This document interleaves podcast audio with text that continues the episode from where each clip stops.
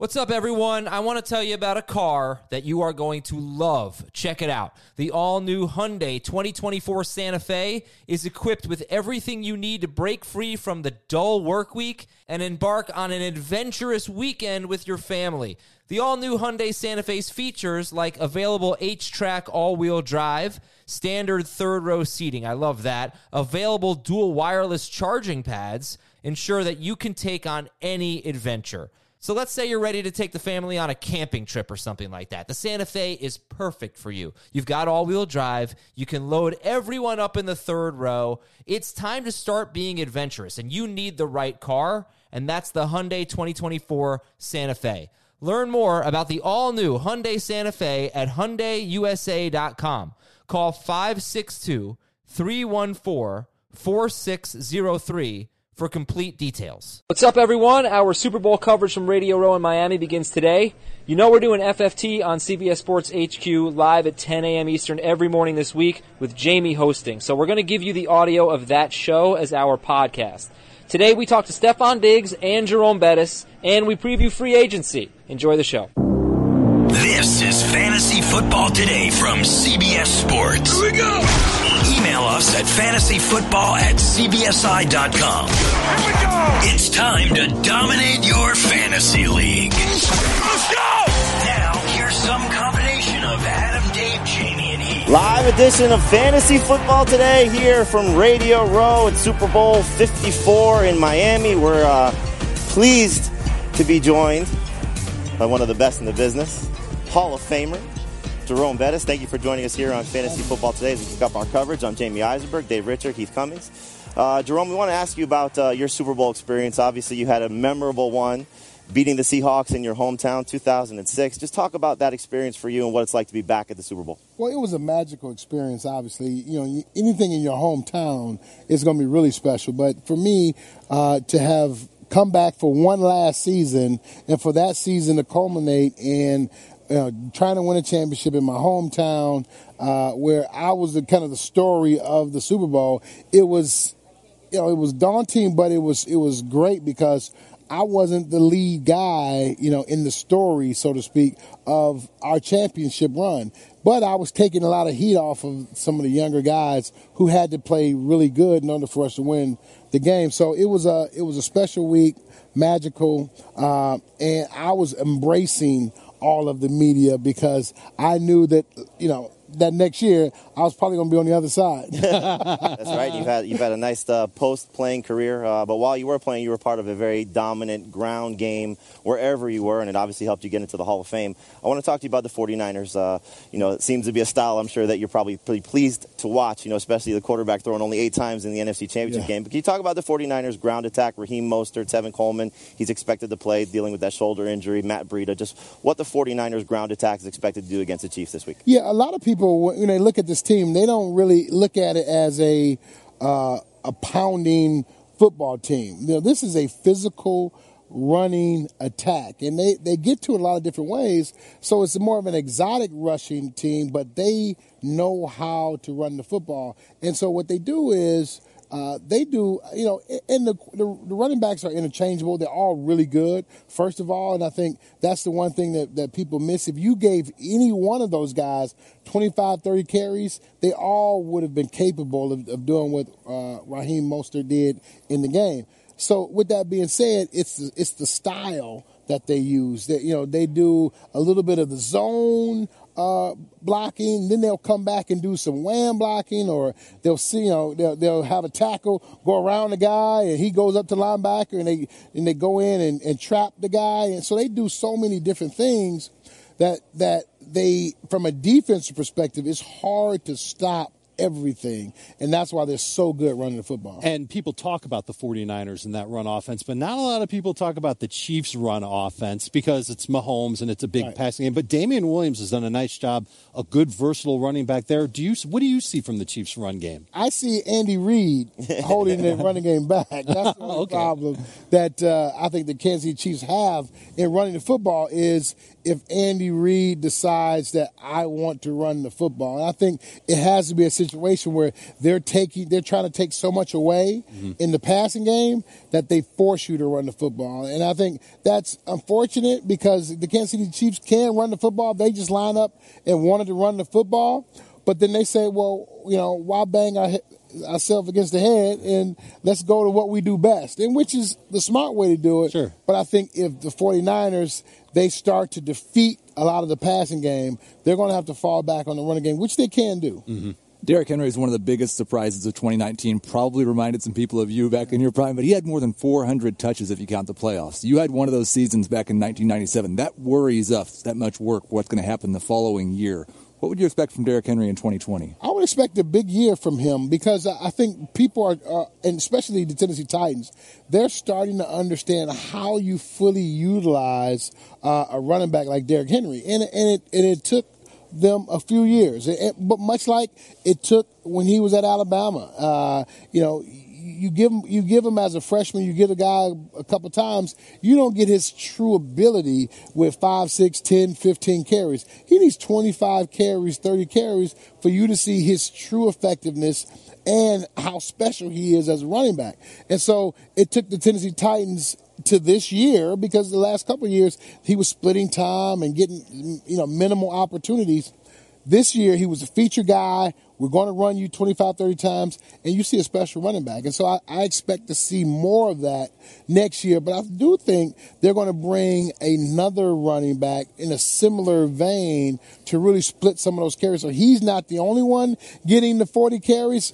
They run it 45 times, but he maybe take 25, yeah. lighten the load a little bit for him. That would make sense for them to do, too, because now they've got two power. You're thinking of running back like Derrick Henry, not, not like Dion Lewis, not a little guy, but a bigger right. guy that exactly. go that too. Exactly. The Steelers tried to get James Conner to be their lead guy, and when he was healthy, he was, but he kept getting banged up. I know you watch a lot of Steelers football, yeah. but what do you think Conner's future's like? You know what? Uh, if he can be healthy, I think he has a future. I think the, the, the key is your availability is part of what makes you a really good running back. If you're not available, then it's hard for a team to depend on you uh, and and build around you. So I think this year is going to be very critical for him. Hopefully, he can stay healthy, stay on the football field because when he's on the field, yeah. he's really good. Le'Veon Bell left the Steelers, went to the Jets. It was a disappointing first year with him. We don't know where he's going to be playing in 2020 necessarily. Do you think this is more of a situation where we're starting to see the end of the line with Le'Veon Bell, or was it just a bad situation in New York? Well, you know,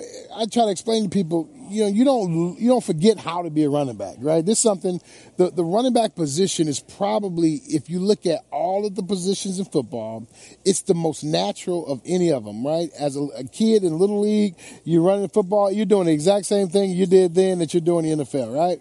Uh, it's probably the only position that you do that. And so, with that being said, this is, you know, he's, you know, you've been developing your skills of running football for 15, 20 years. You don't forget, you know, in one season. The problem is when your offense doesn't match your ability, then it's your fault.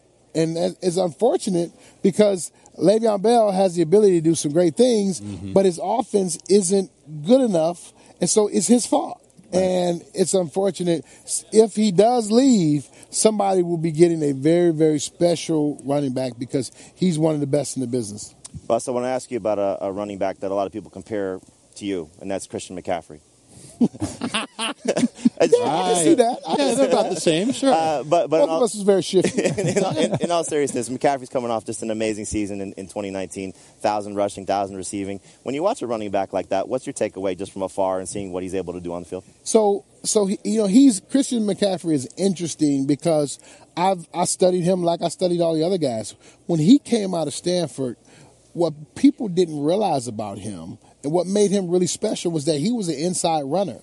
most of your speed guys, right, i.e. Reggie Bush when he came out, he was an edge runner. Mm-hmm. He wasn't an in between the tackles runner. He developed that as he got to New Orleans and they ran in, in, inside, and outside.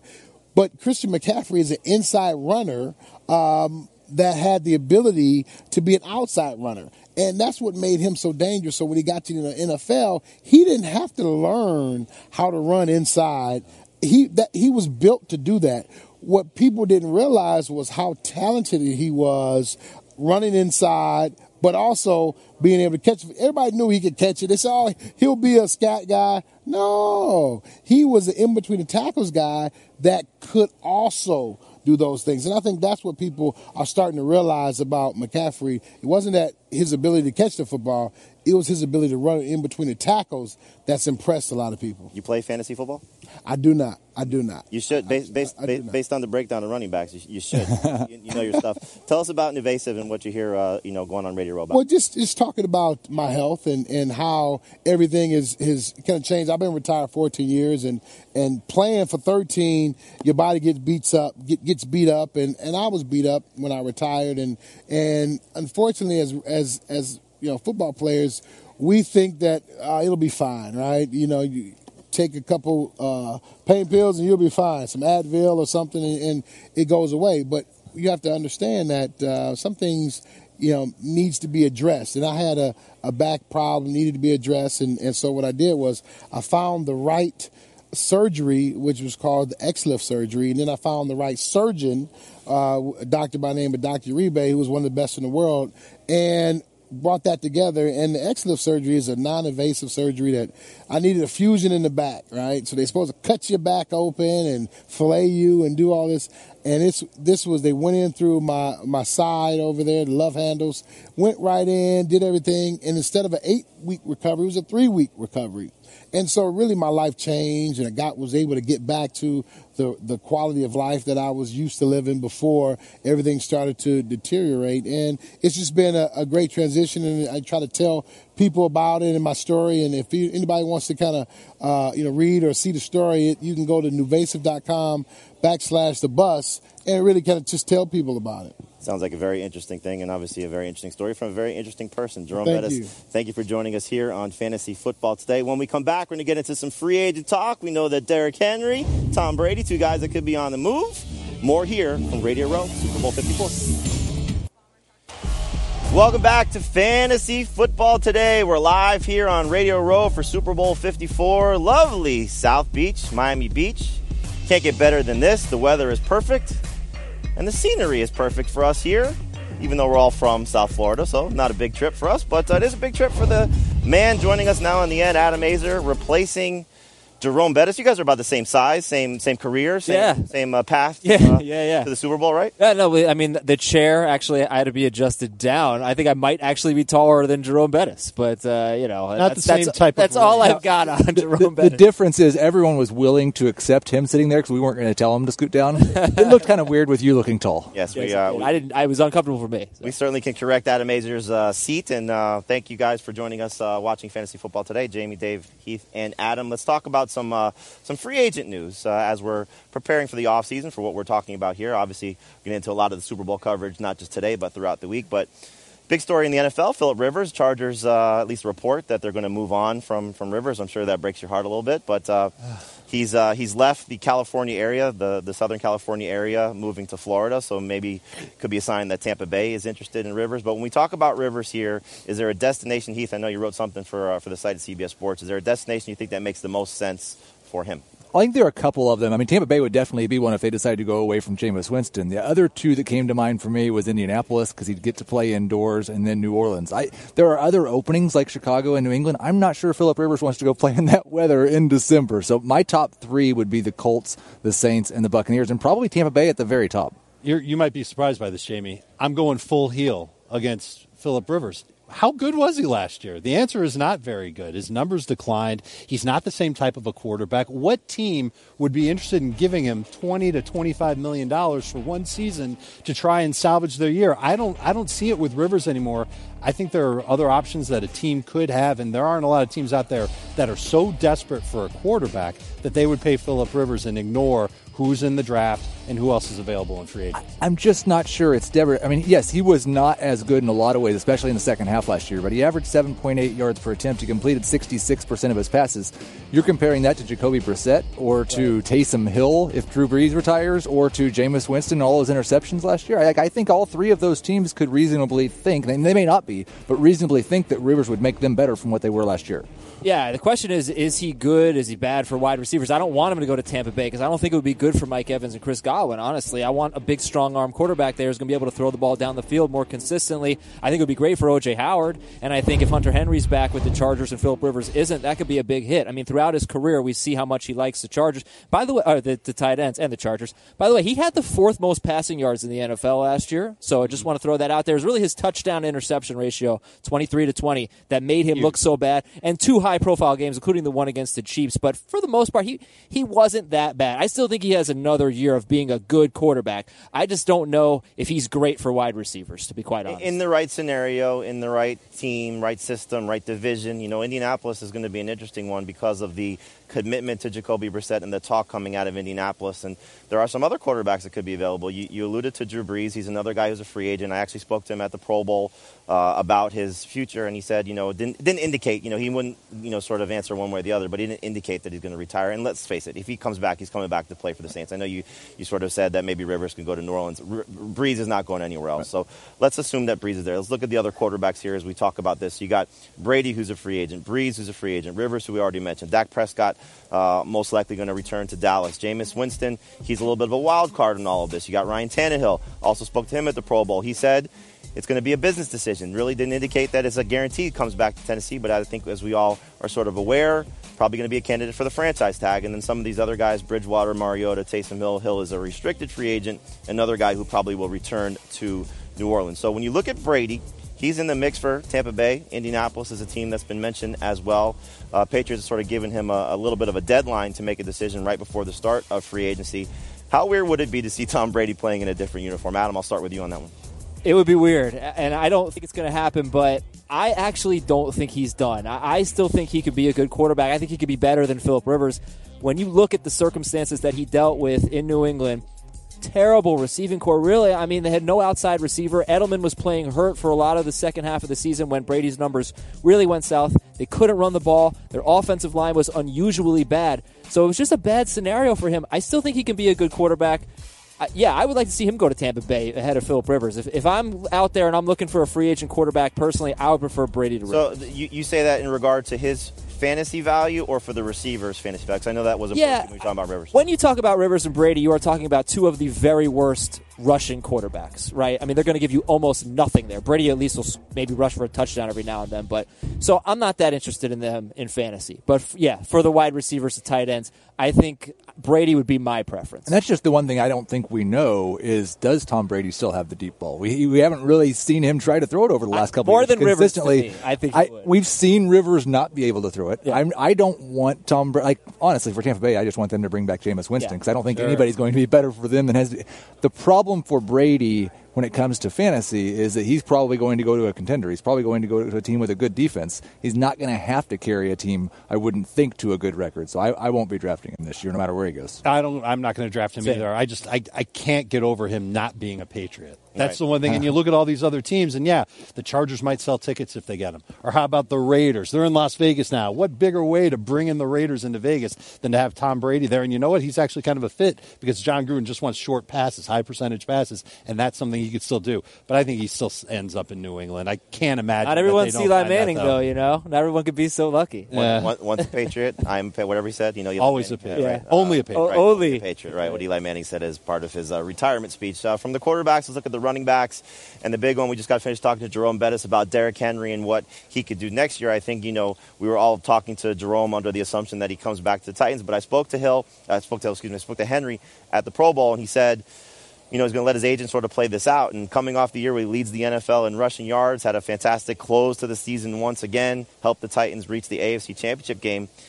If he leaves the Titans after coming off a season with, you know, right around 400 total touches, how interested are you in Derrick Henry as a fantasy option next year? Is he a first round pick, as we've sort of seen some of these drafts? Is he a second round pick, or is it sort of just hands off at this point, let him fall to you if he falls to you? I'm a little nervous about him, to be honest. And if he's on a team that doesn't have a strong offensive line like Tennessee has, I'll be even more nervous and might not even take him with a first round pick. It's funny, I'm worried about the 400 touch thing with Derrick Henry. And then I looked and, and saw Christian McCaffrey also had over 400 touches last year, but over 100 of them were catches. So it doesn't take quite the beating that Derrick Henry does. Yeah, I, I would be a little bit concerned about Derrick Henry if he's not in Tennessee, and even if he is, he wouldn't be my, one of my top five choices in fantasy. Almost anywhere he goes is going to be a downgrade in one way or another. It's so rare to have a team like the Titans that has a good offensive line that wants to run the ball a lot and that wants to give one guy that big of a percentage of the touches. So it's hard to imagine a place he could go where his value wouldn't take a hit. If he's back with the Titans, he's a top 12 running back. I agree with Dave, probably not top five for me. If he's not with the Titans, I could see him falling to the third round.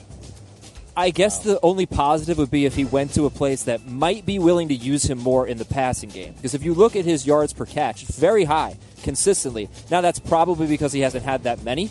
But I also wonder if you've seen scenarios where he catches the ball and he takes it to the house. I, I, Yeah, I, I was talked. gonna- I talked to him about that because he was playing catch with uh, a, a kid during you know practice of the Pro Bowl is a joke. You know they're just going through the motions, you know, setting up some alignments and whatnot. And he's throwing the ball with a kid. And so right afterwards, I talked to him. I was like.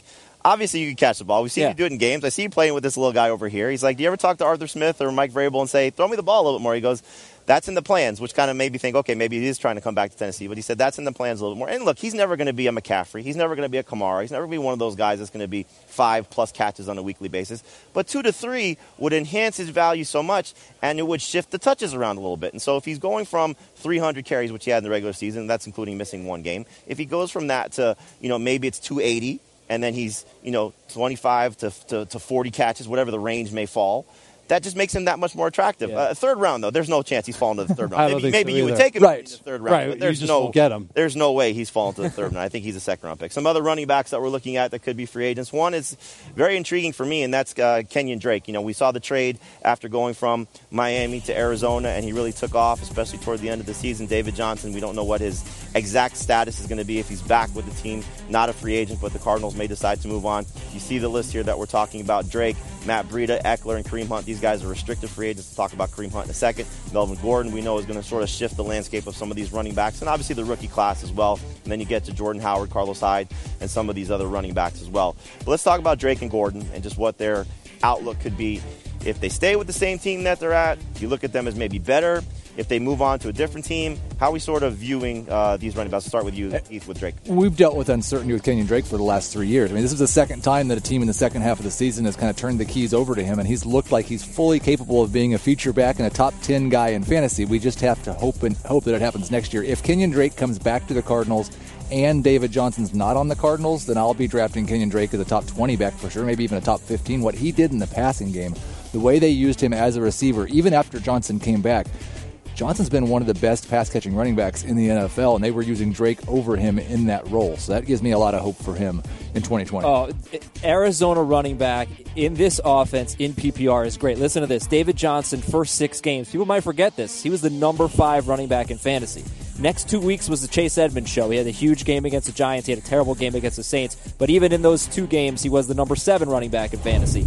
Last eight games, Kenyon Drake was the number four running back in fantasy. So throughout the season, you're talking about a top six running back in Arizona. And if Kenyon Drake is the lead guy there, that would be awesome. I would love. I would love for him to stay there, Jamey. That would be ideal. Dave, Mel, Melvin Gordon, just Yeah. you know, I, I- it seems as if the Chargers may be deciding to, you know, sort of purge some of their guys from past years, you know, with the Rivers move potentially, and now if they decide to let Melvin Gordon go. Now, Anthony Lynn clearly likes Melvin Gordon, but is there a spot, let's say he does leave, that you could say, okay, I can like Melvin Gordon or still love Melvin Gordon? Send him on a one-way ticket to the other side of the country to Tampa Bay. That would be amazing. Now, I think David Johnson might be the better fit there because he knows Bruce Arians and he David knows Johnson that offense done, there. though. That's the problem. We don't know that, and we know that Melvin Gordon does have something left in the tank. I don't want him in a situation like he was in in L.A., where he's sharing the ball with Austin Ekeler and the two are taking away from each other. You want Melvin Gordon to be somewhere where he can get 20 touches per week, rain or shine. We know he can catch the football as well. I'm hoping that that's the case for him. I just don't think it's going to be with the Chargers because if they were going to pay him, they would have done it this time last year. Tampa Bay is just the favorite landing spot for all free agents, I guess. Oh, if you play Oh, yeah. running back, go play for Bruce Arians, unless, of course, your name is Ronald Jones or Peyton Barber. Right. Does it bother anybody that now it's four out of five seasons Melvin Gordon's averaged less than four yards per carry? I mean, that's weird because you see him But and he there- looks like a great player. But his that, hands is, of life. that is a weird stat. He does have ability to find the end zone, which is nice. Yeah. We know he can catch the ball. He's shown that in, in, over the course of his career. I think it's going to be a situation. You know, you were talking about this with you know Brady and Rivers and the offensive line. Offensive line is important for these guys too. It was a big thing with Derrick Henry and what he was able to do, and it'll be a big thing for Melvin Gordon if he ends up in the right spot also. So we're going to spend a lot of time talking about these free agent running backs. One quick note on Kareem Hunt. I spoke to Nick Chubb. He actually said he would like Kareem Hunt to stay in Cleveland because he liked that one-two combo. Now we don't want to see that because obviously it lowers the value of what Nick Chubb can do. and it sort of uh, would take away what Kareem Hunt could potentially be if he goes somewhere. He's going to be another guy we say go to Tampa Bay and hopefully does some nice things. Uh, obviously, Kareem Hunt has some other news that we're keeping an eye on as well with his legal situation. But if he's playing starting Week One in 2020, we'll see where he's at. That will determine his fantasy value. The wide receiver free agents that we're talking about here, the headliner AJ Green, Amari Cooper as well. Both these guys potentially could be on the move. Green, we know, did not play last year because of the foot and ankle injury. Cooper is heading into free agency after having a big season for the Cowboys. I spoke to Cooper at the Pro Bowl. He said Jerry Jones called him after he was named to the Pro Bowl. I said, Did you tell Jerry that price tag just went up a little bit more because now you added another honor to your resume? Which of these two guys intrigues you more going into next year, assuming that they're in spots that we like? Most likely Cooper with the Cowboys, maybe Green staying with the Bengals. Yeah, it's going to be Cooper. I just trust him more. We've seen him play and, and stay healthy. I heard that AJ Green was relatively okay. He just didn't want to play last year with the Oh, Bengals. I risk it as the season went on. Exactly, and it, makes, sense. perfect sense for him to do that. So that's kind of intriguing as well. That AJ Green basically had a year off, and now we'll see how he comes back if he's fresh and if he's healthy, and if he stays in Cincinnati and Joe Burrow is his quarterback. We're assuming that Joe Burrow will be the quarterback for the Bengals. That might not be so bad. I could get into drafting AJ Green with a top 50 pick again, and Amari Cooper will be probably more of a round three, round four type of a receiver. Oh, he's not making it that far. He's around. You don't think so? I, might. I might let other people have him at that point. Adam Aizer will be taking him there. He's got him as a top five wide receiver. No, AJ Green scares me a little bit just because he's going to be a 32 year old wide receiver. It's not just that he missed last year. The year before he only played nine games. 2016 he only played 10 games. We don't know what the situation is going to be, I, especially if the Bengals franchise him. And then he says, "Okay, I'm not coming to camp. I'm going to show up at the last second. I'm not going to have much interest at all in drafting AJ Green." look, he went in round five, I think, in a three wide receiver PPR league. He went back to back with T.Y. Hilton. A lot of uncertainty about both of these guys, about their quarterbacks and what they still have left. And it, you know, it's it's a good range to take him. It made sense at the time. This also, I feel like, will be one of the only times where you got Tyler Boyd, and then we saw some good stuff from John Ross, right? And maybe they add someone Tyler else. Eifert stayed healthy for the first time. Yeah, so you know, it, it- there might be more competition for targets than we've ever seen with AJ Green. So I think he's probably is he a top twenty guy for you guys? No. No. I think the other thing to keep in mind is we talked about this at the beginning of the season last year. Zac Taylor is coming from Sean McVay's system where they don't exactly feature Yeah. one guy, and now you have other guys that show the ability to play. We knew it with Tyler Boyd. We saw it with John Ross when he was healthy. Again, health is always going to be a case, uh, a situation with him. And Joe Mixon started to come along as a pass catcher out of the backfield as well. So there are other options that AJ Green does have to contend with. But at the right price, around 50, I think, is going to be where, where we start to see AJ Green come off the board. But at the right price, if he does give you 16 games, we know what he's capable of doing. He's probably not going to be the same guy pre injury, but still could be a very good player, very good value. You're going to take a Amari Cooper when? Middle of round two, I'm pretty high on him. I, I, but I If, expect- if he's in Dallas. If he's yeah, if he's in Dallas, I mean, he was playing like a top five wide receiver before he started dealing with injuries. Before Dak Prescott started dealing with injuries, he says that's the story of his career. It and it's He's done it every true. year. It's kind of true, but you also, I don't think you can look at his full career because he's he's in such a better situation now than he ever was in Oakland, and uh, I, I would like to see him get a bigger share of the targets. That concerned me a bit, but I, I'm pretty high on Amari Cooper. I have a feeling I might come down a little bit by August. I think round three is where he'll end up settling. You know, especially again, we'll, we'll, we'll see where he goes, but he's going to be in that group of receivers we talked a lot about, especially on our podcast. For those of you that have been listening, we hope you do download us wherever you can find your podcasts on iTunes and such. But uh, Amari Cooper clearly is somebody that has the ability to sort of change the landscape of some of these receiving corps and some quarterback situations if he does leave Dallas. And we know Cowboys have to deal with the Dak Prescott contract. Some other receivers that we're keeping an eye on as well. Breshad Perriman's interesting after what he did stepping in for both Mike Evans and Chris Godwin. He's going to have a chance to maybe earn some money. Robby Anderson, somebody as well. We'll see what Emmanuel Sanders does in the Super Bowl, still alive. And if Randall Cobb leaves the Cowboys now that Mike McCarthy's there, maybe he changes his mind and decides to stay. Nelson Agholor, Demarcus Robinson, also free agents as well. Anybody else on this list sort of intrigue you that if they change destinations could be a better fantasy fit for them? I mean, I don't know if I want to fall for it with Robby Anderson. Really comes down to where he ends up playing. Let me throw one caveat at you. Everybody, Sure. everybody that leaves Adam Gase gets better. That's true. That's true. That's a good point. I mean, there's talk that he could end up going to Miami. He wanted to go back to Miami. South If That happens. If that happens, I, I don't think I'd be very interested in him before round ten. Although, if he becomes Ryan Fitzpatrick's guy, we've seen Ryan Fitzpatrick throughout his career. It happened last year with Oh, DeVante yeah, then he likes that's one bad guy. for DeVante. Well, if he likes one guy, it's not a Yeah. bad situation if you are in the Robby Anderson camp. Anybody else have any interest in any of these guys? Perriman's got to be a little interesting, right? I mean, his last five games, 70 or more yards in every game, three straight 100 yard games, and he wasn't doing it on a ton of targets either. Six, six, six, then 12 and eight. The, the, the, prob- the problem is we have a sample size of pre. I'm just trying to make content here. I'm not that interested. no, it's, we got plenty of content. he- All right, let's Yeah. let's move on to the tight ends here, and uh, you know a couple of headlining names at the top. No disrespect to Eric Ebron, but when you're talking about Austin Hooper and Hunter Henry, these two guys are potential fantasy stars as we've seen over the last couple of seasons. So let's start with Austin Hooper. I'd like to see him stay in Atlanta. I think it's a fun situation with Matt Ryan and what he's done the last two seasons as really, you know, the de facto third guy, but in some cases has been the second guy. Julio Jones, Calvin Ridley, and Austin Hooper. Those three guys have been the main pass catchers for Matt Ryan. What do we think about Austin Hooper if, in fact, he does leave the Falcons? How much would that concern you? It really all comes down to fit. It really does. And that's what it's been for Hooper all along. He's been that short area go to guy for Matt Ryan, and he's especially been great when the run game hasn't been great for Atlanta. I'd love for him to say, if he went on to a different team, say he goes to Green Bay, just throwing one out there. Sure. They move on from Jimmy Graham, they bring in Austin Hooper. Of course, I'd love that. That would be great. He'd potentially be the number two receiver there. I, I think he'll end up being a round six pick in PPR. I think he can catch the ball just well enough that he can provide value at that spot. I just wonder if we've sold Austin Hooper just a little bit short in the way that we've talked about him over the last couple of years, the tight end, and what he's turned into. I mean, he's still just 25 years old. He's gotten better every year of his career, and he just put up 787 yards and six touchdowns in 13 games. He missed three games. If he's if he's back in Atlanta, and we've got a situation with no Mohamed Sanu left through the middle of last year, it's just Julio, Ridley, and Hooper. Hooper might be one of the top three or four tight ends, and I still think he's a top six guy no matter where he lands. Adam, when you look at Hunter Henry, Chargers are very much in flux now. Uh, Yeah. Rivers, new quarterback there. If he decides to come back, if he leaves, you know, who knows what he's going to decide to do and where to go. But where does he sort of stack up in comparison to Hooper and some of the other tight ends that we look at? I think there's a little bit of bust potential for Hooper, and I think that Henry's going to go a little bit later. And the reason I say the bust potential is because I think that defense got a lot better, and so there's a scenario where they're not throwing as much. And and you know, Cal, he didn't play that much at the end of the season with Calvin Ridley, so we don't know uh, what that looked like with a And better. did lose Mike defense. Mularkey too. You know, who's been very good for Great tight tight end coach, absolutely. Um, I think Henry's going to end up being a better value. It's going to depend on where he goes. Obviously, he's good. I don't know if we know that he's great yet. You know, I think we've sort of been waiting for him to give us more of a complete season because when he came back from the injury for six weeks or so, he was great. I think he was the number one tight end, and he really trailed off at the end there.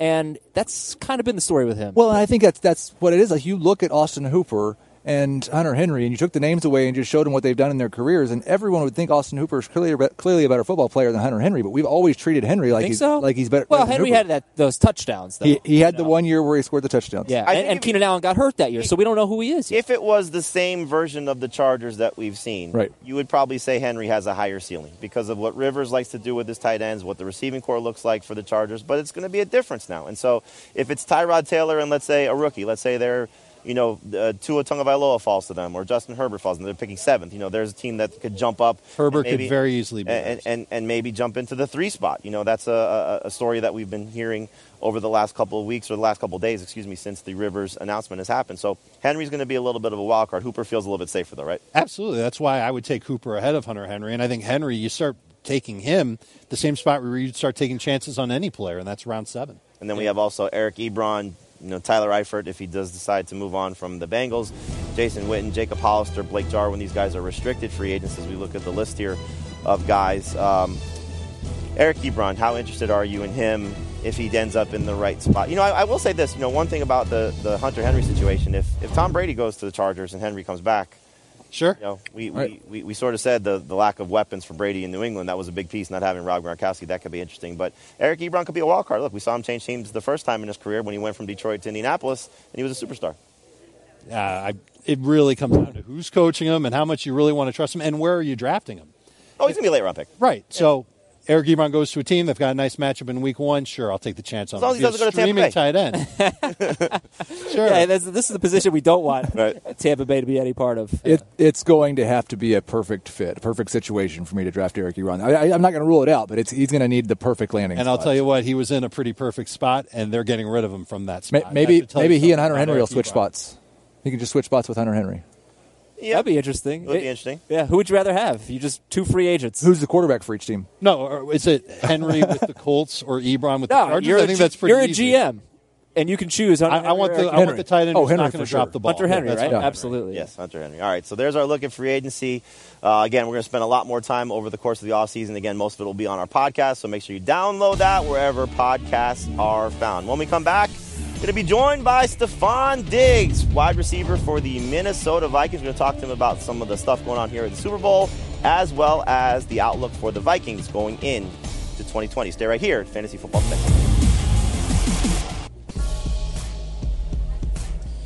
Welcome back to Fantasy Football Today. We're live here on Radio Row in South Beach, coming to you in coverage of the Super Bowl 54. Talking about fantasy football here ahead of the big game. We're going to get into some quarterback props, talk some DFS as well as we uh, prepare for the Chiefs and 49ers and the showdown on Sunday from Hard Rock Stadium. Jamey Eisenberg, Dave Richard, Heath Cummings, Adam Aizer. So let's talk about some uh, DFS uh, here, looking at uh, Patrick Mahomes, Jimmy Garoppolo. We're going to spend each day that we're here on Radio Row talking about each position and, and give you a little bit of a breakdown for those of you that want to play in the showdown on FanDuel and DraftKings and uh, quarterbacks here. So on FanDuel, we got Patrick Mahomes, Jimmy Garoppolo. This is their MVP price, $16,000 for Mahomes, and this is probably going to shock you a little bit.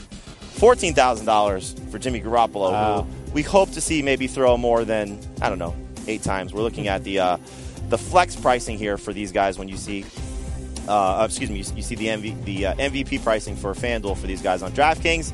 As you see, Mahomes and Garoppolo a little bit more of a disparity uh, with about four thousand six hundred dollars. So, how much of a priority is it to play Mahomes, who has just been fantastic since coming back from the knee injury and looking like the MVP from 2019 once again? Well, when you look at the prices on FanDuel, can you really justify saving two thousand to get No. Patrick Mahomes or to get Garoppolo and save two thousand versus Mahomes? You can't do it, right? You got to play him. It's a little bit of a different story on DraftKings because it's almost five thousand that you're saving.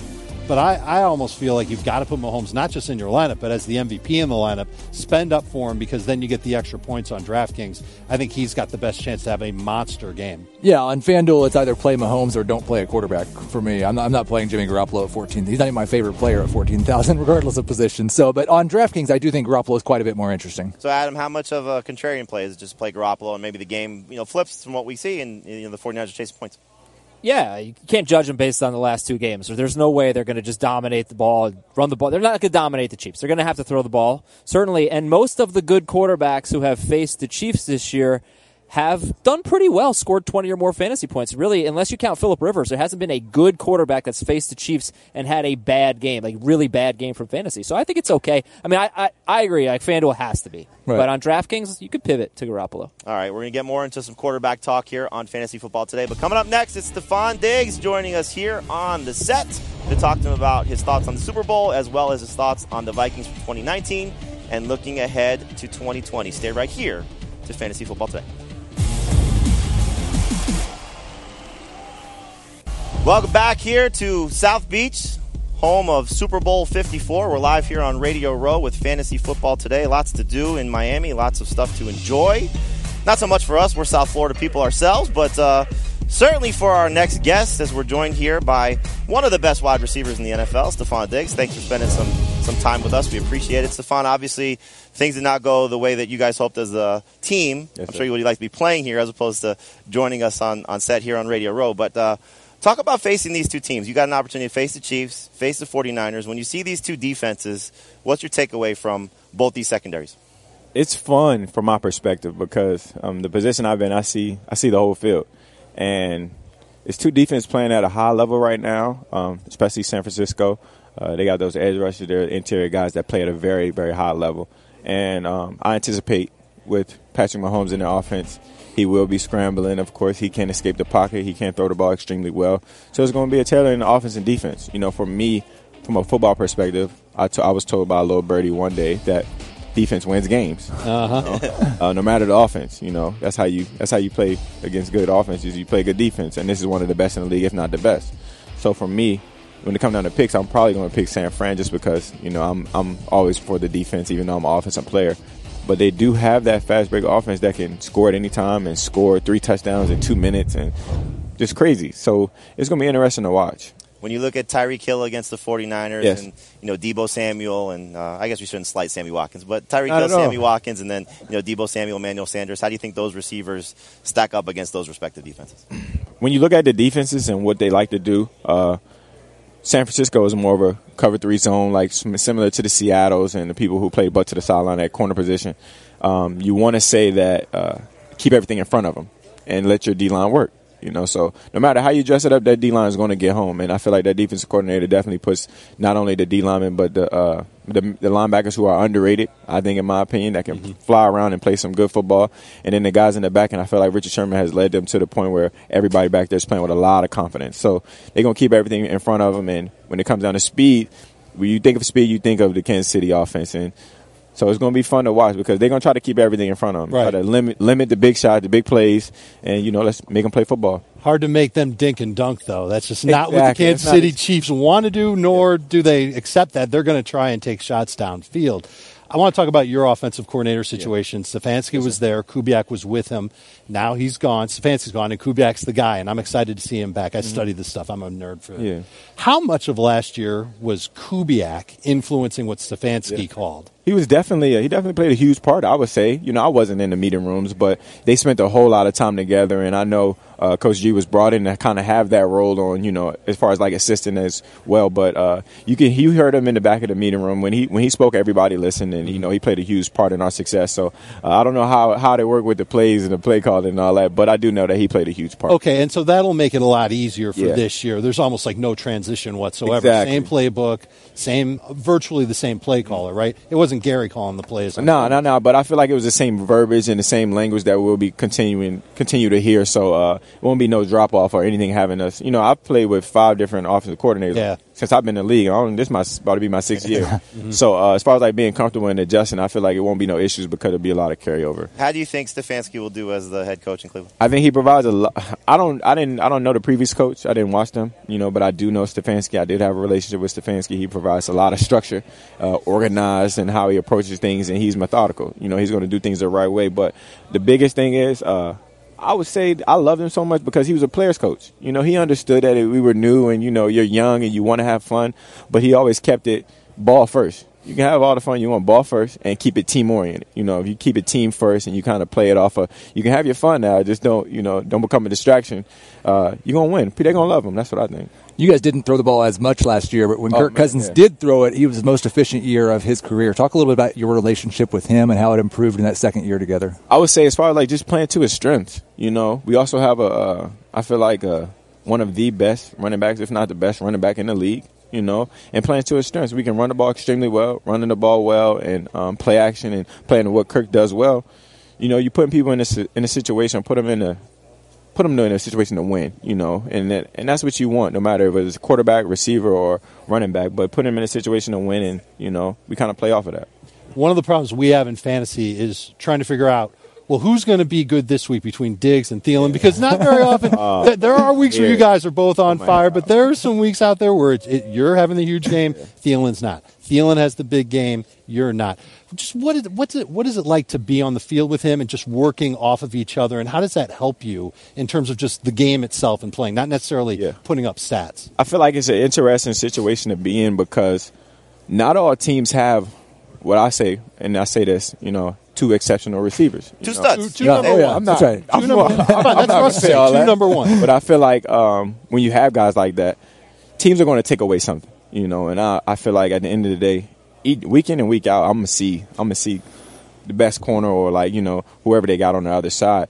Or whatever cloud coverage, or whatever, whatever they're going to do to try to take one of us away, they're going to do it. And whoever's one on one, you take advantage of the matchup. That's hints to what you say uh, week in and week out. You kind of don't know who's going to do what, but it all it all depends on how the team want to stop you. You know, and I feel like at this point we've we've ran we ran the ball so so so successfully that you want to stop 33, you can stack the box, and you go one on one with us on the outside. But if you you play cover two, and you want to stop the throw, the passing game, we're gonna run the ball all day. Yeah. You know, so it's like it's hard. It's hard for me. I'm not the best at fantasy. if I can tell you what to pick week in and week out, you gotta watch the scouting report and see who we playing. Uh-huh. you, you mentioned 33, Dalvin Cook, obviously a huge impact when he's been on the field. And it seemed like last year he was more involved in the passing game, freed you up to go deep a little bit. Can you talk about how he impacts your offense and what we should expect from him moving forward? As you can see, he changed the game. You know, we had some struggles later in the year when we played Green Bay and we couldn't run the ball when you know he was injured. Um, and it's just like he changed the game for everybody involved. You know, he changes the way Kirk can play, the way I can play, the way Adam can play, and he frees up a lot of stuff as far as like with play action. And they they got to linebackers got to chase and they got to run around. They got to be aware of what's going on because he can catch the ball out of backfield, screens, and he does a lot of things extremely well. And for us uh, as a receiver, you like that. You like a guy that can you know that can take it 70 yards because at any given time you know, when we go play action or we got one on one on the outside, it can go. You know, especially when you got two guys on the outside that can win at a high level. So um, for me, it's you appreciate those guys because you don't always have them. I want you to put on your analyst hat for a second. Oh man, let me, I'm ready. right. Tell me about Michael Thomas. You know, you watch watch a receiver like yeah. him, and, and you know set the record for receptions. Yeah. Uh, what what's that like as a receiver, seeing what he's able to do in that offense for the Saints? Um, you see gelling at a high level. You see him and him having Drew Brees for for a long period of time, and them guys on uh, on the same page. You know, as far as like they've been together for since he's been in the league, and you can see it. You know, they're always on the same page and then playing, and he's playing at a high level. Um, he's big, he can run, he uh, he has a amazing catch radius, and you feel like you feel like you put it anywhere around him, he's going to pluck it. So um, that is a test of what they got going on in their organization and, and, and that quarterback and receiver relationship. So it's definitely special, and it's definitely um, definitely something great to see. So you say that you know fantasy is something that you don't really know very well. Trying not to get too much. I, I, want you to do me a favor. Though. I want you to look into that camera right there, yes. and I want you to tell the people who play fantasy football what to expect from Stefon Diggs in oh, 2020. 2020, Stefon Diggs making my case for why you should grab me. I'm gonna do my job. You know, and it equates to like somewhat success. You know, we'll see how it goes. I can't. I, you can't bet every week because you know I got a great running back. I got some other guys around me. I'm not the only guy on the team, so but you ride with me, I'll get you some points. We'll see what we can do. Tell us why people should ride with Genesis Auto. Oh man, it's a new and luxury car, and you know they're also official luxury car of uh, the NFL. You know, so for me, uh, that's where I'm. That's why I'm hanging with you guys. That's why I'm kicking it right now. But uh, they having an unveiling tonight of a big surprise, and it's going to be exciting. Stay tuned. But I've been chauffeured around in the G90, and I love it. You know, not a better car to be in. So I'll see what we can do and get you guys a ride. Uh, we, right. we, we, appreciate that, and uh, we appreciate all that you do for the NFL, all that you do for the community of Minnesota, all you do for us as as fantasy football players as well. Stefon Diggs, thank you for joining us here on Fantasy Football today, and. Uh, got a lot more coverage coming up here throughout the week. A lot more coverage coming up from the Pick Six crew as they are going to be breaking down everything here live from Radio Row at 2 p.m. Eastern.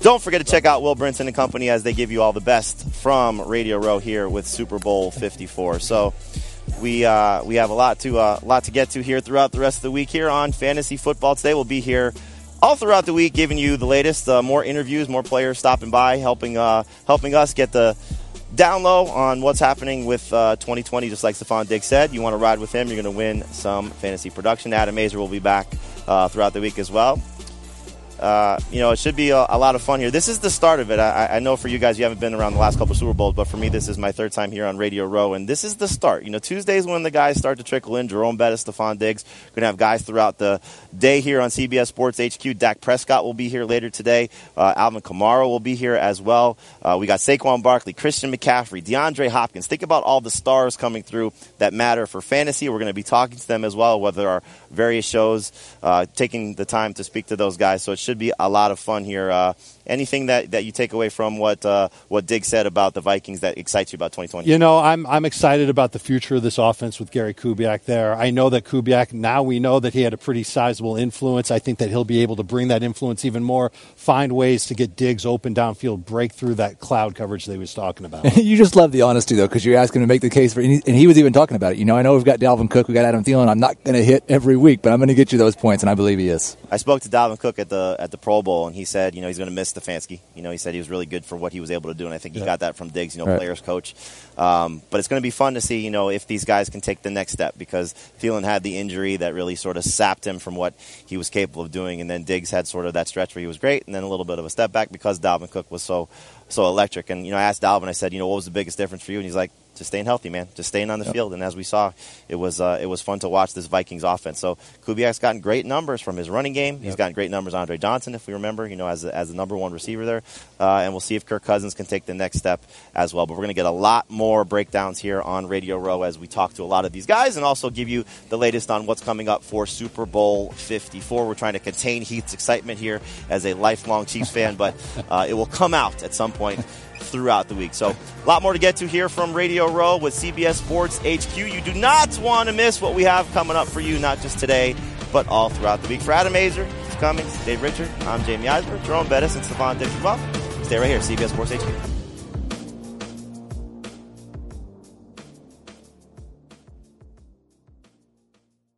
From the world of Sonic the Hedgehog, a new hero arrives. I am ready. Is there anyone stronger? No. Ha! Tougher? No. Funnier? I do not make jokes, I make warriors. Knuckles, now streaming only on Paramount Plus. Yes!